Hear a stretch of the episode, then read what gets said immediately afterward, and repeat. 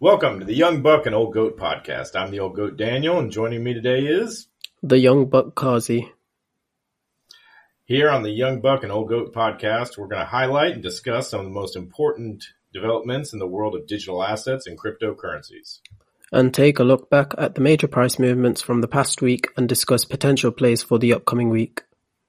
And as always, this production is presented for educational and entertainment purposes only and nothing said here should ever be taken as financial advice, and we recommend you always do your own research.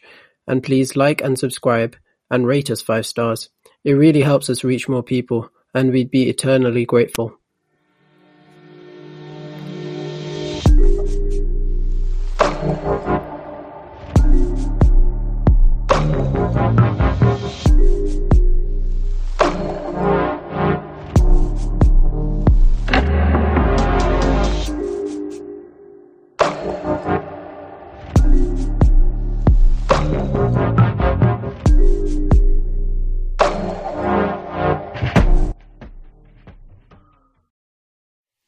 Welcome to all of our listeners on Spotify, iTunes, to episode number two. We're going to take a look back at the week ending February 27th, 2022. Highlight some of the plays we've discussed in our Discord channel and highlight some of the fundamental catalyst events that we uh, that we should keep an eye on. Kazi, how are the markets this past week? Yeah, so we did see the market um, be quite uh, volatile within the past week. Um, so, uh, well, I'm going to talk about today first because um, there's something I've been looking at uh, uh, just today, and that's the Bitcoin Volatility Index, and it's going towards the levels where it usually makes a big move.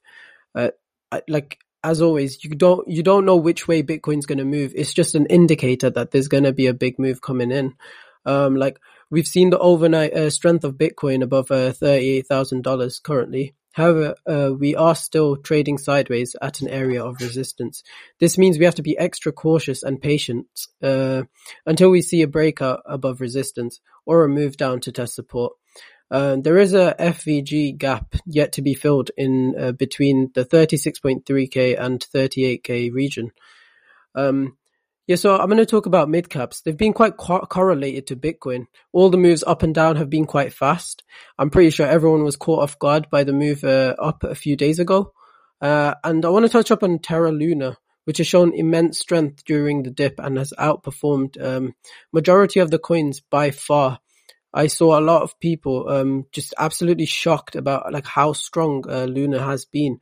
So um, one thing I always do, I always look at which coins are strong against um, dips, and this one did recover like most of its key levels quite fast after the dip.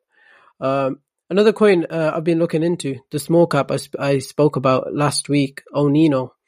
Uh, it has shown a, a, lot of strength against Bitcoin, still up around 50% since my call, so it does look quite good. Buyers are buying the dip, when you see coins that don't dip as hard against Bitcoin, it's usually a good indicator that they will be uh, they will be the ones performing the best when Bitcoin starts to have a bullish rally. Yeah, it's been um, it's been interesting watching just how you know we've always said that Bitcoin leads the market, right? And and when times are normal, we get into this minutia of watching Bitcoin dominance and seeing just how much that's going to play and and you know whether we're on the cusp of flippening or all, all, these different kind of concepts we look at uh, over over the market cycle. But you know when when crap hits the fan like it did this week, uh, in a lot of ways, all of the crypto money tends to go back home to Bitcoin, right? Yeah. Um, and, and, and Bitcoin, whenever it's, it's a slight up or down, the rest of the market just follows it in lockstep. So, so finding those, uh, small caps has been really great. A good way to, uh, to keep from necessarily getting washed out every time, uh, every time there's a new news article or there's a rumor that negotiations are going to happen or they're not going to happen. You know, so it's, uh, it's it's really good that you're finding those uh, those small caps that are holding up against it. And Luna especially, that is um, that's certainly not a, a small cap by any means, but that's one I've kind of been watching for like six months now. They're they really have a phenomenal development team. So yep. I, I think I'm going to be adding that uh, into kind of you know almost like a mandatory hold status, right? Like like when you look at your overall portfolio, you have to have some ETH, you have to have some uh, Bitcoin to, to round out the rest of your portfolio, and, and I think Luna is is probably going to be one of the next ones that that makes it into that category. Yeah, for sure. Um, I think I'm going to be doing the same thing as well, Daniel, because like when I see that type of strength from a coin, it shows me like the people that call themselves holders, they actually do believe in the project, which means that like the dips on them won't be as substantial, which is actually a good indicator for like a profitable investment as well. And also, I'm not going to, I'm not sure if a lot of people will know what I'm talking about here, but if you look at the Fibonacci levels um, for the stock market, I'm talking about uh, gold and soybean and stock like that. They all hit the uh, 0.618 Fibonacci levels and then started to drop. So it makes me question, um, like the volatility we saw in the past week where Bitcoin dropped to around like 34k. Was this orchestrated to bring cheap Bitcoin for uh, Russia or like another country or not? Because the volume was also crazy for both the stock and crypto market. Um, a lot of people were talking about like this was probably one of the most, um, like one of the days with the most volume uh, we've seen in the history of both the stock and the crypto market. So I don't know. What do you think, Daniel? Do you think it was uh, a move made by these countries to do this, or? Yeah, and and I'll get into a. Um, I guess we can get into it now. So the volume I'm not surprised about, right? Because if you are, let's not, you know, not necessarily like an Abramovich level oligarch, right? Like super wealthy. But say you're somebody over there in either Ukraine or, or Russia or, you know, honestly, uh, Estonia, Poland, any of those East, you know, formerly Eastern Bloc countries, and you see what might be coming down the pike, right? Um, yeah. It's probably you know you're you're looking at at, at protecting your assets. Um, so I think in some ways Bitcoin over this past week was likely used uh, in some ways as like you know in a way that XRP w- was wanting to be used. Right? Was yeah. L- let's cash it into Bitcoin, and then we have somebody over in Seychelles or Cayman or somebody else on the other end of that and they cash it out into whatever currency uh, they want it, but they just yeah. know they've that keeping it, you know, in their home bank right now is not uh, is not necessarily the most profitable uh, way to go about this. And that's what I would be doing if I if I was over there and I had large assets and I I would not be keeping anything, especially if I'm Russian or Ukrainian. I'm not keeping anything in the banks at this point, right? Like, mm-hmm. I mean, you know, I we, we talked about it last week. Look at Canada, right? Uh, if if you donated ten bucks to a uh, trucker convoy against vaccine mandates, all of a sudden you're looking at financial, you know, internal financial sanctions, right? So, you know, the the overall narrative that that certainly the Bitcoin maxis have have enjoyed uh, talking up this past week is that you know become your own bank, right? And and and and I, I agree with that in a lot of ways. Um, and the banking system has really done a great job of just like every other one of our institutions, it seems like uh, is is losing the faith of its people. Um, and so, but to your point, that's what I think a lot of that volatility was. I think it was large purchases of Bitcoin to yep. then be transferred to then be cashed out. Um, you know, I'm sure there's some people that that held some of it for sure, uh, but I don't know for the people that are protecting vast amounts of wealth if they're necessarily want to ride what Bitcoin and what what the markets are going to be doing in the next say three weeks even. Yeah. Um, because because there could be there could be some dramatic uh, dramatic changes. Um, as far as just just the news in general, of course, we've seen the Russia Ukraine situation absolutely dominating the news as it should be. Um, this is it's not trivial what's happening over there. You've got a uh, maybe not as maybe we don't consider Russia a superpower still, but uh, I tend to default that if you have nuclear weapons, you're a superpower, right? So um, I, I, hear a lot of people trying to trying to split hairs on whether they're a declining superpower or a mid-level superpower. No, they've got nukes. They're they're a superpower, right?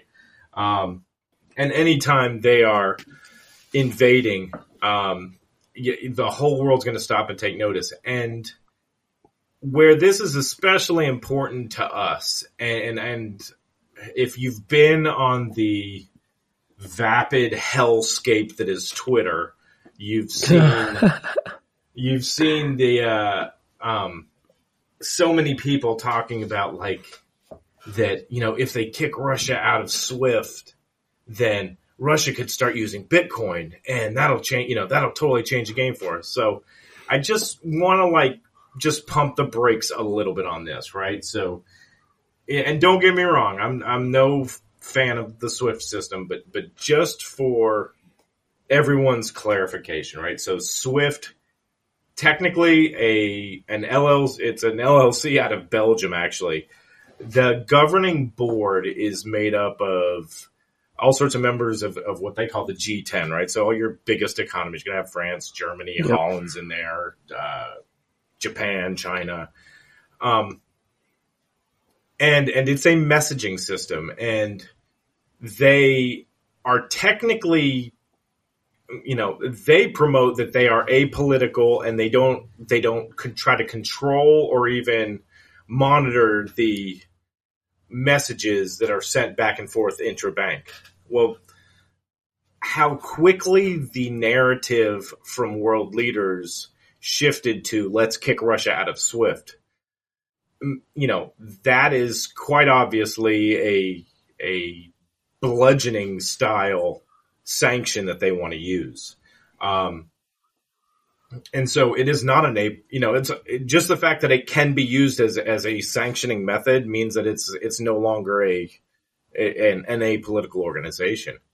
Um, and and I think my belief is that they jumped to that sanction method far too quickly. Yeah. Um, and and that should have they, they shouldn't even be mentioning that right now.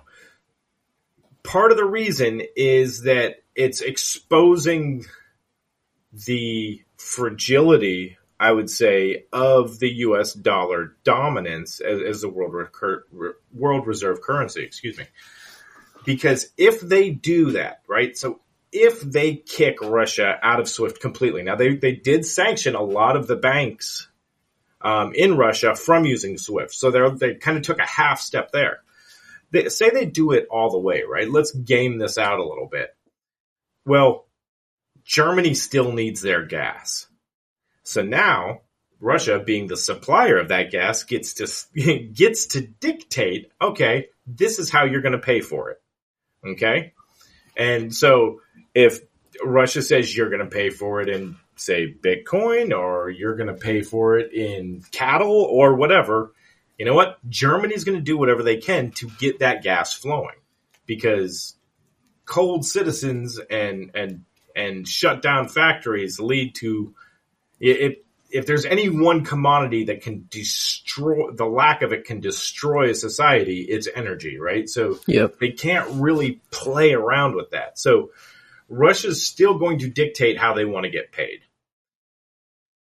China has been, you know, would certainly have no problem acting as that intermediary, right? So say, um, say Russia just decides, all right, fine, you've got to play, pay us in uh, Chinese yuan. Mm, okay, so now you've just made one of the largest economies in the world utilize Chinese currency as your intermediary when it used to be U.S. dollars. Um, that that would just annihilate the U.S. dollar's uh, standing as a world reserve currency. Um, and, and, I think it could be a very cascading, uh, uh, cascading situation. And, and, and we really haven't had a, a, real threat to the world's reserve currency since 1947, whatever the Bretton Woods Treaty was. 46, I could be wrong. Um, yeah. Know, so, go ahead. Uh, yeah, yeah, yeah. So, um, one thing I, I, was having a discussion with like some of the people uh, I was talking about, and you were like, uh, "There's um no real like competitor as of now." But if you do see like um the maxis uh, of Bitcoin like talking about like oh stacks, uh, not stacks, stack sats and stuff like that. Um, so I think uh, within like payment and stuff like that, I don't know how far Bitcoin will go because com- uh, if countries really want a lot of Bitcoin, I don't think they'd be wanting to pay in that.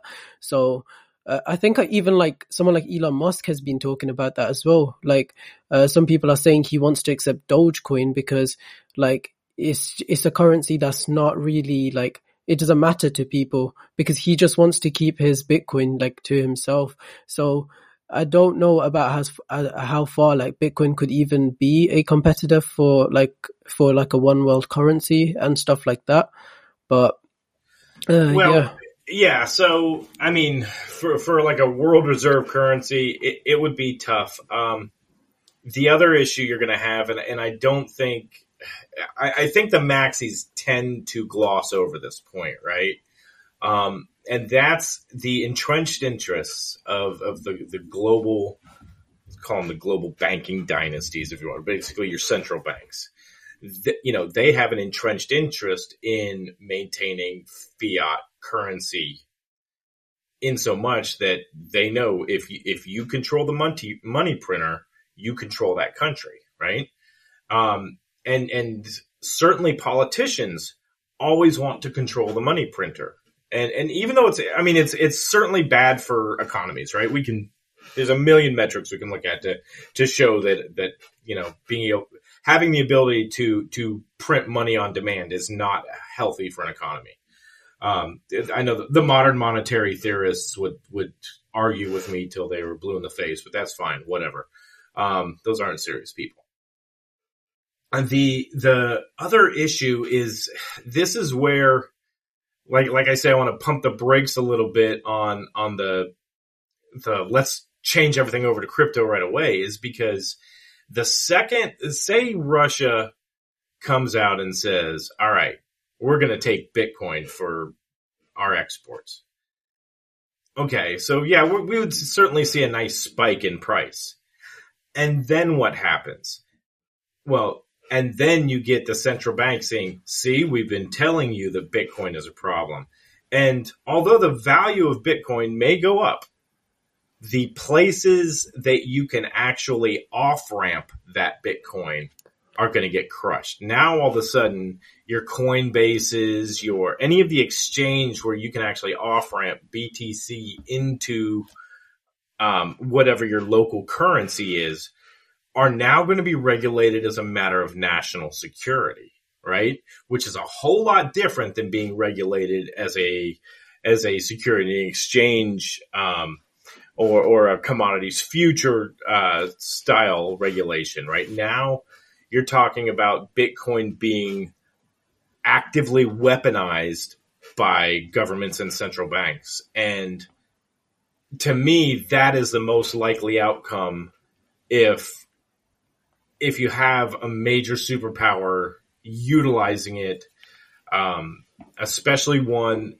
uh, that threatens the U.S. dollar's dominance, right? I mean, anytime anyone goes against the U.S. dollar as the world reserve currency, it ends up in bloodshed. Okay, um, and I'm you know I'm not saying I, am not passing judgment on that. I'm just saying that there's a long, long track record of that. And so ultimately that bloodshed is very seldom spilled by the people in charge. It's always spilled by the, the, uh, working grundoons out there like us.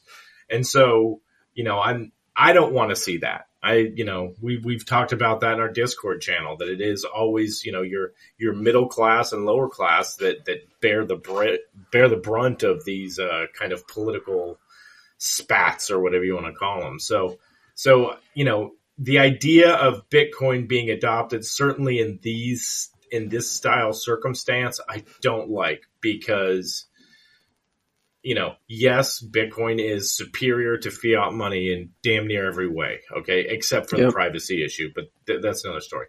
Um, however, if Bitcoin becomes the next weapon that is then deployed, and you start seeing, you know, you start seeing the Kremlin or you start seeing the CIA or or MI6 utilizing Bitcoin and manipulating the market, that's going to be it'll be nothing like the whale games we currently see, right? Um, so so that's kind of one of those things that like I, I don't have a good answer for the for the dialogue that we're seeing on Twitter. It just makes me shake my head and and and I just can't I can't get over this feeling like you guys really need to to kind of watch what you're wishing for because if you start getting competing superpowers and one superpower latches on to Bitcoin, it's going to force the other superpowers to take the opposing stance that opposing stance is going to lead to a lot of lost, uh, a lot of lost savings. And yeah, you might have Bitcoin, but you may have to take a plane somewhere to some foreign country to actually be able to cash it out. And then you're not going to be able to cash, you know, and then maybe you pay 40% taxes to get that currency back into your home currency, right? So like, like there's, there's really a lot better ways that we could, you know, that mainstream adoption can occur as opposed to in the middle of a war, right? And, and I, I, don't think people have gamed it out that far. That's that's that's kind of my my my the bearish side maybe in me peeking its head a little bit. Um, we're starting to see a little bit. I don't I don't know if you're seeing this over in the UK or not, but over here we're definitely seeing. Um, you know, we have elections every two years. Yeah and and so where we just had this past weekend was uh, the conservatives have like an annual get together. Um, and they have it down here in Orlando now. Um, and they've, uh, you know, th- there's quite a few of them that were s- certainly speaking well of, uh, crypto and um, Bitcoin in particular. They, they still sort of use Bitcoin as a synonym for the entire cryptocurrency space. Uh, the uh, one of them of note is a, a uh, gentleman named Ted Cruz. Now he's a senator from Texas, and Texas is trying to get as many of the miners as they can to relocate to their state. So it's it's not surprising that he's you know found religion when it came to uh when it comes to Bitcoin, and that's fine. Whatever. I mean, yeah. it's I'd rather him talking well, but he's also a very polarizing figure, right? So this would be kind of akin to if you had Nigel Farage over there and he yeah. all of a sudden becomes the biggest Bitcoin advocate in the world. You would definitely have people that otherwise might be receptive to Bitcoin that would take an anti-Bitcoin stance because of the messenger. And, and that's, a, I mean, it's a pain. It's kind of like one of those annoying things. I, I don't necessarily know that, uh, it's going to slow down adoption or not, but it's, it's going to lead to more stupid Twitter arguments because like everything else in this world that's turned into, you know, right versus left. That's yeah. you're going to see that in in cryptocurrency, and maybe you already do to a certain extent. I just kind of I try to ignore it, but uh, it, it's yes, kind of everywhere, right? Um, there was one more thing that, and this isn't U.S. related. There's actually a couple things. Yeah. Um, so, and, and, I'm not, you know, I'm not super plugged into the EU regulators. Uh, I just, you know, it, it, I, I don't like the EU. I don't like, I don't like the EU or the UN or I don't like any of them, right? So, so I, you know, I have to force myself to read the news on it. Apparently there was an EU regulator by the name of Stefan Berger the rapporteur for the European Parliament's Committee on Economic and Monetary Affairs. Okay, so they were scheduled to vote on a um, take a vote on a crypto asset proposal. It got pulled at the last second because there was extremely confusing language in the proposal, and it looked like it was going to possibly ban mining, I believe or ban proof of work specifically, and, and the language was just very unclear. So that's had a lot of pushback. So I think when you see that, and we had the same, almost the exact same thing happen over here. I think when you see that, that is a, a lot of times that's a signal from the pol- from the political cl- political class to the um, to the the the industry that they need to get more involved. Now, whether that involvement comes by way of lobbying or paying for campaign contributions or pet projects, whatever it is, that tends to be the uh, the gentlemanly shakedown that these regulators do.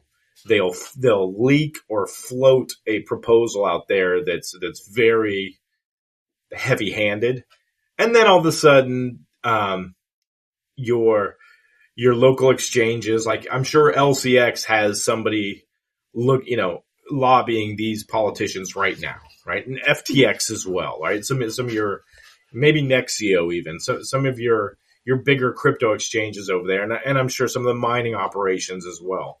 And they want to make sure that that whatever regulations are going to come out are going to be, you know, favorable to the growth of the industry. And to me, I just I always view it as, as a mob style shakedown, right? You know, the it'd be a shame if somebody accidentally came by and uh, and burned down your restaurant. Maybe you might want to pay this protection fee. You know? Yeah. But uh, I just have a question for you, Daniel. What do you think will happen to like exchanges and stuff like that once regulations actually do hit? It's it's gonna be. I, I everyone wants regulations in some ways, or a, lot of communities do because like if you're in the XRP community, you think regulations are manna from heaven, right? You're, you're yeah. convinced that that that's what's going to flip the freaking switch. Um, I don't think they're going to be nearly as. I don't think the regulations are going to be nearly as um, productive or uh, growth enabling as people think, right? Yeah. It might do a good job of cleaning out some of the garbage coins, right? The, the, mm. the, every time somebody wants to fork a project and it's a new currency, you know, they might, it might come in the form of them saying, okay, here, here you go, Binance. You're allowed to only list coins that have applied for and been granted this crypto, uh, you know, crypto certification. Yeah. You know, it, it, it and that's, it's, it's going to make it like if that does happen, invest in ETH, right? Invest in ETH and BNB because, because you're going any of those goofy coins, and there's a bunch of goofy coins out there, right? Mm-hmm. Um, any of those that uh, you're not able to take to an exchange and cash out, you're then going to have to take it and pay massive fees on uh, a decentralized exchange, um, get it into ETH, and then ETH, of course, will have a well, ETH, of course, will have a uh, a certification of some sort, and then you could cash it out from there, right? So, yeah. you know, th- that's I, I, think you're going to see a lot of the uh, crap coins go away, which probably isn't a bad thing. But then you're gonna you're inviting the government in to regulate what you can and can't spend money on. That yeah. in the history of mankind has never been a good idea. Um, and so, yes, regulations may help with broad sweeping adoption. There's good, people are going to complain about regulations a lot once regulations get here. For as much as they're hoping to get, you know, regulations will somehow make us more legitimate. I, I think that is a, uh, it's a very commonly held view, but it's it's not one that I necessarily ascribe to. I I don't see a lot of good coming out of regulation because look at the regulation of every single aspect of our life that government has has stepped in on, right? Yeah. You know, look at how look at the great job they've done uh, caretaking the banking system even after 2008 2009 right you know they almost bring the world to its knees and yeah, one maybe two guys actually went to jail. Maybe. yeah. you know, basically everyone got big bonuses. So, you know, the the the faith I have in the government being able to regulate anything correctly is is nil. Um, but you yeah. know, that's uh, what can I say? Um, so so EU's doing that. Um, there's one more thing that I wanted to bring up, and this isn't uh, my normal political thing, but I thought it was absolutely fascinating. Akazi, have you heard of Alethea AI. To be honest with you, Daniel, I have not heard of that. Yeah, I just learned about him today. Okay, so I and, and I need to look into him more because you know, and this isn't me like trying to highlight a coin or anything. What I thought was cool is they are doing a Alethea AI, the intelligent train to earn NFT hub. And I actually I found this on the uh, crypto briefing website. So the reason I found this in, in you know in my other life I, I I've got a couple other you know consulting things that I do and, and one of them is with a company that has to do a lot of AI model training right and it's very it's not just time consuming, it's getting the data to train an AI model can be very expensive depending on what that model is, right? But but you have to get vast amounts of data. That's what makes things like Facebook and Amazon so valuable, right? Because they get all this user data. So what Alethea is doing, and this is this is kind of brilliant to me, a brilliant business model. And again, I don't even know if they have a, a token. They may. Um, so you get an NFT, right? Um, and I think they've partnered with like all the big ones, right? The crypto punks and and bored apes and all that. It's quite good. All right. And so they're basically going to animate these things. Okay. And that's, and I'm sure you've kind of seen some animated avatars, right? And that's, that's fine. Okay, cool. What they're doing though is if you own the NFT, you will get rewarded in some way for training your NFT. So in a way, they're outsourcing the mo- the AI model training that is going to be, and, and, this is, I mean, this is almost like general, you know, generalized AI, right? Where it's it's human interaction, and you're going to be using your model NFT avatar to teach this computer system how to interact, say in the metaverse, how to interact with products, how to interact with brands. And, and I do need to look into it more because I'm, I'm sure Alethea isn't just going to say, okay, well, thanks for the data. We're not going to use it or we're not going to sell it or anything.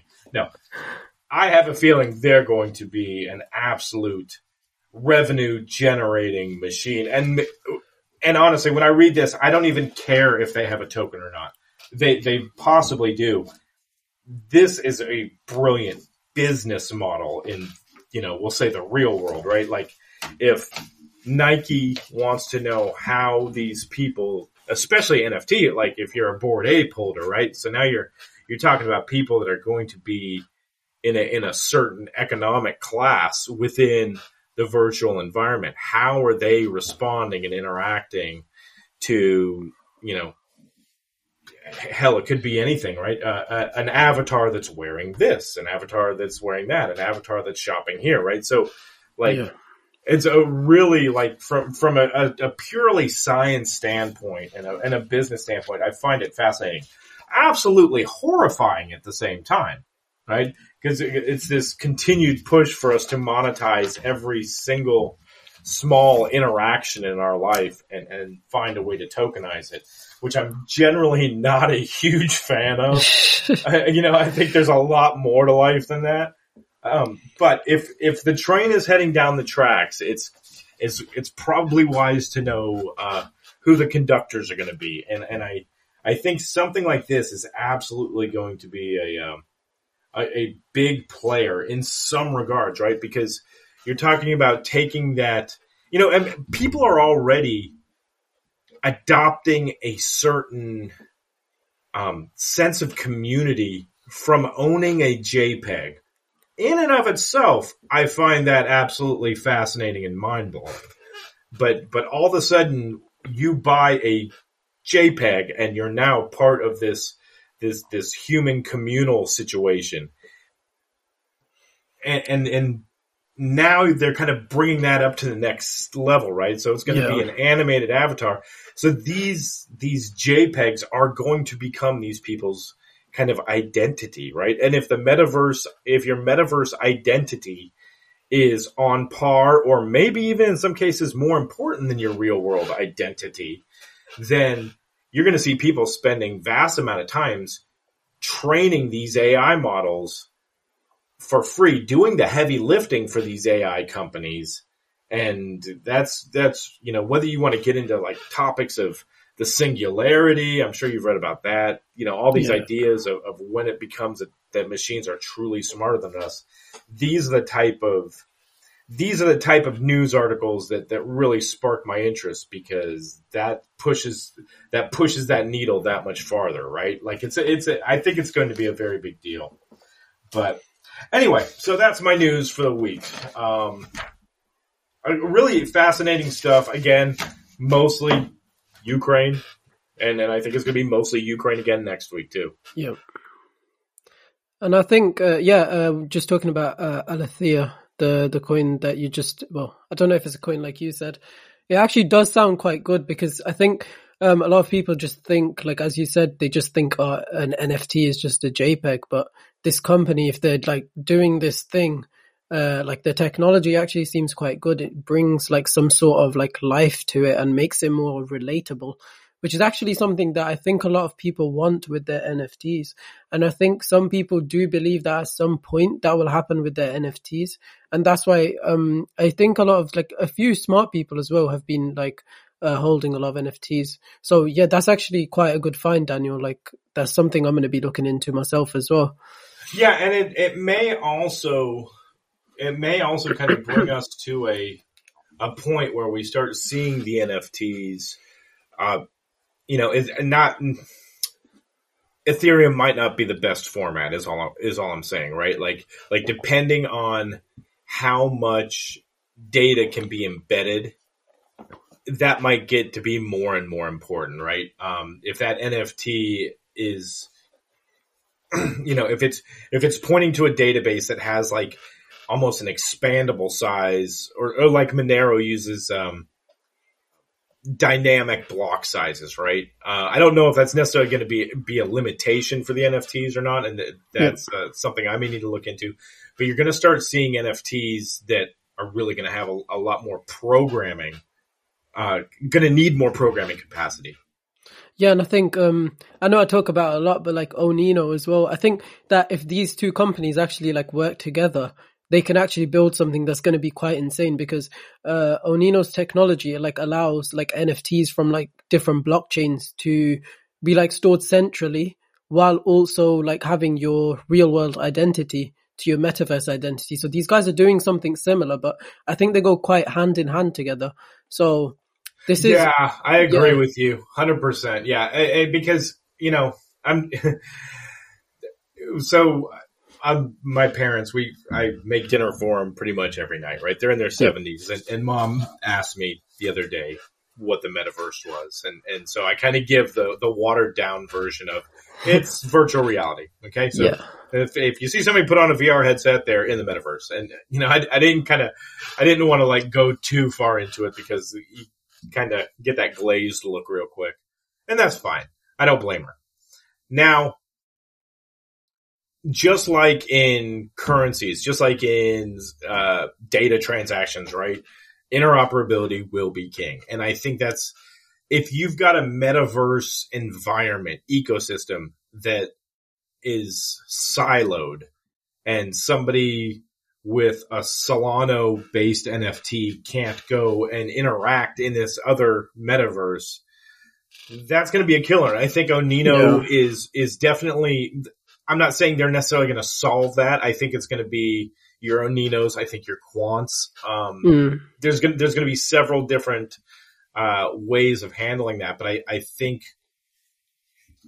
you know you want to be able to say I'm going to go over to and uh, this almost pains my face to say I'm going to go over to Mark Zuckerberg's metaverse for a while because it's built out really nice, and I want to see what all all's going on there.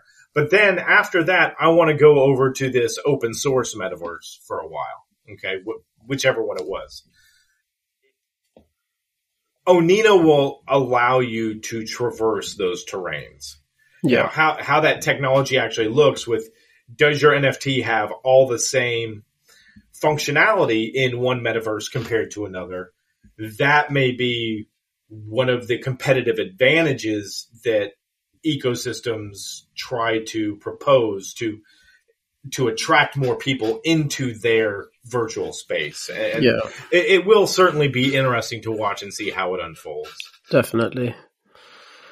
But I mean, it, whether you like it or not, right? It, it's I do think there is a certain inevitability to it happening. Also, because of how addictive it will likely become. Um, I've seen people just play a little bit of VR and like when they take it off, it's it's almost like they're waking up from a dream, right? Like it really takes them a little while to get reoriented back to regular world.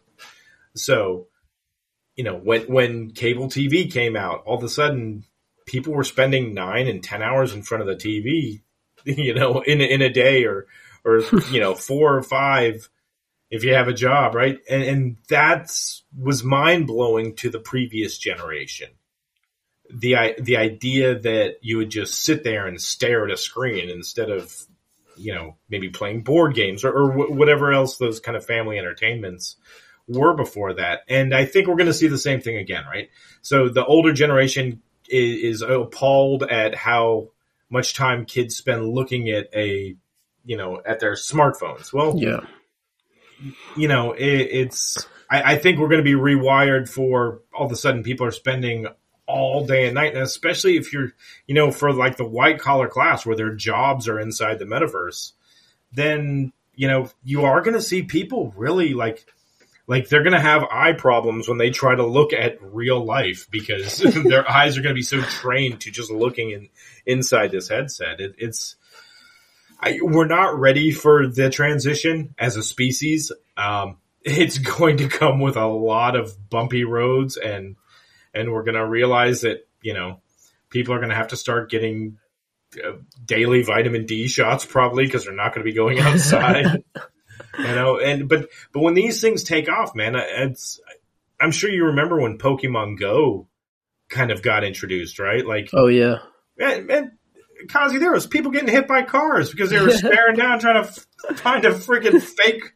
You know, they were they lost their lives in the search for pixels. Right, that's ultimately what it comes down to.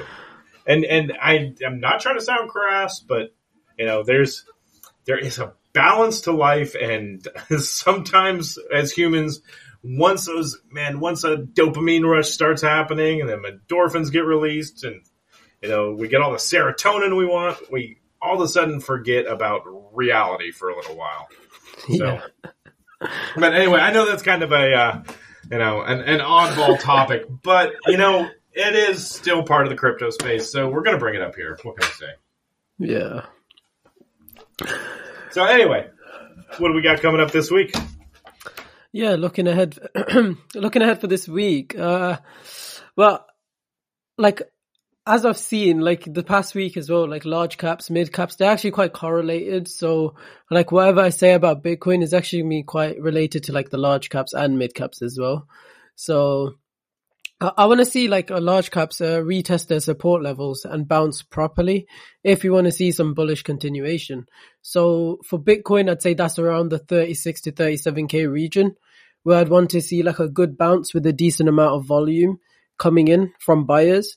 Um, so that we could see like Bitcoin carry on going up, but like that's like the pivotal point for me. If we don't see a decent bounce from around that area, then I think my next place where I'll be looking to buy into positions would probably be around like the 29k area. Uh, but with Bitcoin perfor- uh, performing strongly uh, above the thirty-eight thousand dollar region over the past twenty-four hours, um, the right now the resistance is around that forty thousand uh, dollar region. So I don't know what's going to happen. Like it, it, as long as that, as long as we close above that region of uh, forty thousand, then I think that's when you can you can get into positions. Yeah, the the other thing that I, I didn't write up a, a, section on it, but I've seen a lot of uh, chatter about it, um, especially on the like we'll call it the strictly financial news, um, the serious, more sober financial news. A yes. lot of people believe that whatever rate hikes we were due for Um, so say it was going to be, I mean, I think, I think it was JP Morgan, could have been Goldman Sachs. Doesn't really matter. They're all the same faceless corporation. They were calling for like seven, you know, seven, possibly eight rate hikes throughout the year, right? Which is, I'm not going to say it's absurd. We, we need a, a ton of rate hikes. However, just because we need them does not by any stretch mean that that's what we're going to get. I, I think we're going to see a more kicking of the can, right? And and I heard um, one analyst was describing it as we are. He was anticipating one what he called tapering tantrum, and I, I thought that was a great way of putting it. He expects to see a slight bit of tapering, a rate hike, and and Wall Street will freak out, and they're not going to do it again because you know because again, like I said, elections every two years the the entrenched interests don't want to go into November uh, on on the heels of a massive recession. They're gonna they're going to do everything they can to avoid saying even recession and make it look as though everything's fine and we are picking back up. Now, those of us that do exist in reality and and live outside of the uh, the narrative bubbles that form we already know inflation's here. We already know that the economy sucks. Uh, we already know that it's the, you know, a lot of this overinflated assets are, are going to keep causing problems. However, I, you know, you, you know me, Kazi, I, I tend yeah. to take a, a, bleak view of, of uh, government officials uh, acting responsibly.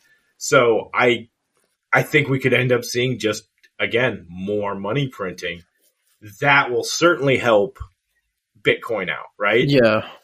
And to be fair, I, I was expecting a much sharper decrease with the news of potentially World War III breaking out.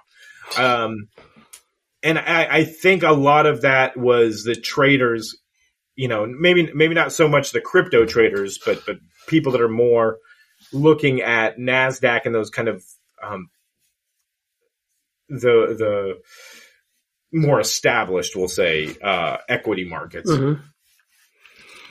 They they took this international crisis to be a reason why the Fed won't tighten the money supply, and they're going to keep it loose. They're probably not wrong, right? Like, I mean, you bet against Wall Street all day, you're probably not going to get very far.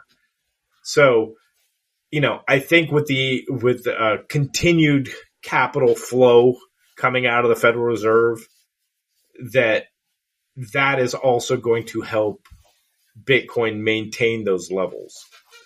Yeah, that, sure. uh, you know, I, it, it's it, we're, we're at such whims of Nasdaq right now, and uh, I mentioned this in the Discord channel the other day. Is that you know we've we've the coupling towards Nasdaq or Nasdaq, sorry, Nasdaq.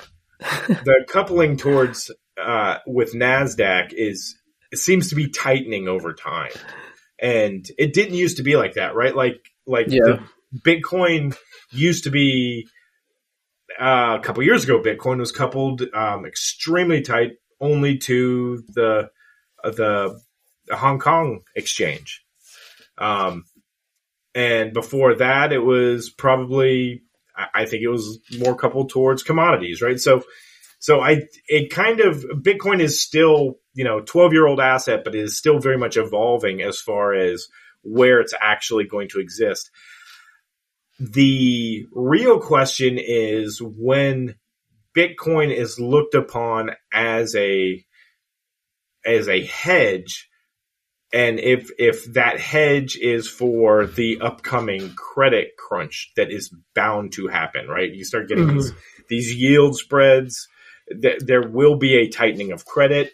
Do people run to Bitcoin or do people run to gold? Um, or do they run to both? It's it's totally possible we see an uptick in both, right? Like, um, yeah, you know, as opposed to we saw it this past week, right? Like we did this in the academy. It was like, hey, just keep your money in, um, you know, buy Pax G with your yeah. with your stable coins, and that worked out really well for us. We got like, you know, on what was normally going to be just money sitting there, we ended up getting, you know, pulling 10, 12%. Um, some of us wrote it back down. Yeah. Um, but it's still, you know, it, it's going to be interesting to see if, uh, if, if, if Bitcoin kind of splits apart from being a NASDAQ correlated asset, which it shouldn't be, right? It, it, it really shouldn't be and gets more correlated to, um, something like gold and silver. Yeah, and that that will be like it'll be cool to see that. Um, but I, I, you know, right now it seems to be more of an inverse relationship, and even though I don't necessarily think it should be, what I think doesn't matter. So we'll see what happens. Yeah, I think like I don't know, like it's quite it's quite like we're quite um we're quite uh, like at an early stage for Bitcoin, like you said. So it's just trying to find its path, basically. And uh, I'm just going to talk about some of the gems I'm also looking into for the rest of this week. And uh, one that I've covered in my Discord server uh, just yesterday, I think, if I'm correct. Uh, it's Equalizer Finance. Um, I'm not going to talk much on it. I just want, like, maybe you guys can go and search about, uh, search about it. But it's just about like flash loans and stuff like that. So Equalizer Finance and Onino, as you already know, I, I love my Onino. So that's the two coins I'm focusing on. Uh, building my bags on them, trying to like buy the dip on those coins. Uh, I really like the work that both of the teams are doing, and like if you take a look at the roadmaps and stuff like that, uh, it's quite stacked. Uh, so there's a lot of things to be excited about like uh, oh Nino, they just the team just recently doxed and uh, Equalizer Finance. Um, they're trying to take over like fifty percent of the entire flash loan market. I think that's valued around, I think like five billion dollars. So it's it's something to look forward to. Like uh, I've been listening to a lot of these AMAs and um, it's quite interesting to hear like what the team actually proposes and how they're gonna achieve these targets and like when you when you look at it in that perspective like i really like the way that they're doing the work like not a lot of people know about them but they're still putting in the work like they were like a large or mid cap coin so when i see it when i see when i see teams doing that like it gives me like a really really good indication that okay look these guys are putting the hard work in once they get a bit of recognition people are going to go crazy about this and I could probably say that like one of the key coins that I saw did that was probably Quant. Like they were putting in the hard work basically before anyone knew them. And then once a lot of people started hearing about them, the, the like the price of Quant like literally skyrocketed. So that's the same thing I see here. Uh, just trying to be early on these coins, uh, support the team while they're in their early stages. And once they complete majority of their roadmap, I can see the, like the prices of these coins, like, uh, doing the same thing like Quant and also like Theta as well. Yeah, yeah, Theta was an excellent one. That's that's for sure. For sure. Um, also, I, I wanted you know we can we can kind of bring it up now. So yeah. we had some we got a lot of feedback from our first episode. Um, yes, I sounded horrible. Uh, it's because uh, for all of you listening, I am the old goat, and sometimes uh, make old people mistakes, like have my audio input going through my webcam and, and not the actual microphone I spent all the money in. so you know we, we've got that part figured out. The other thing we were talking about was this podcast is very much for people that already understand the crypto market. And so we were discussing doing maybe a sub series.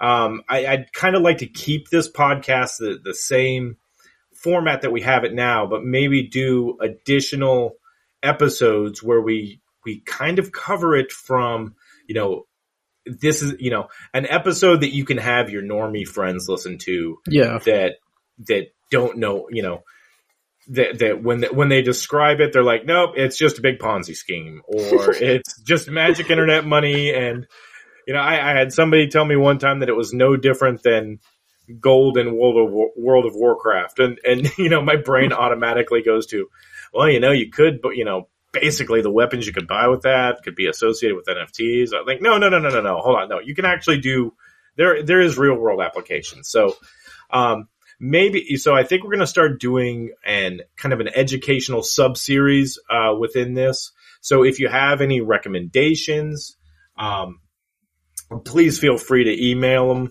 to us uh, you can reach me at daniel at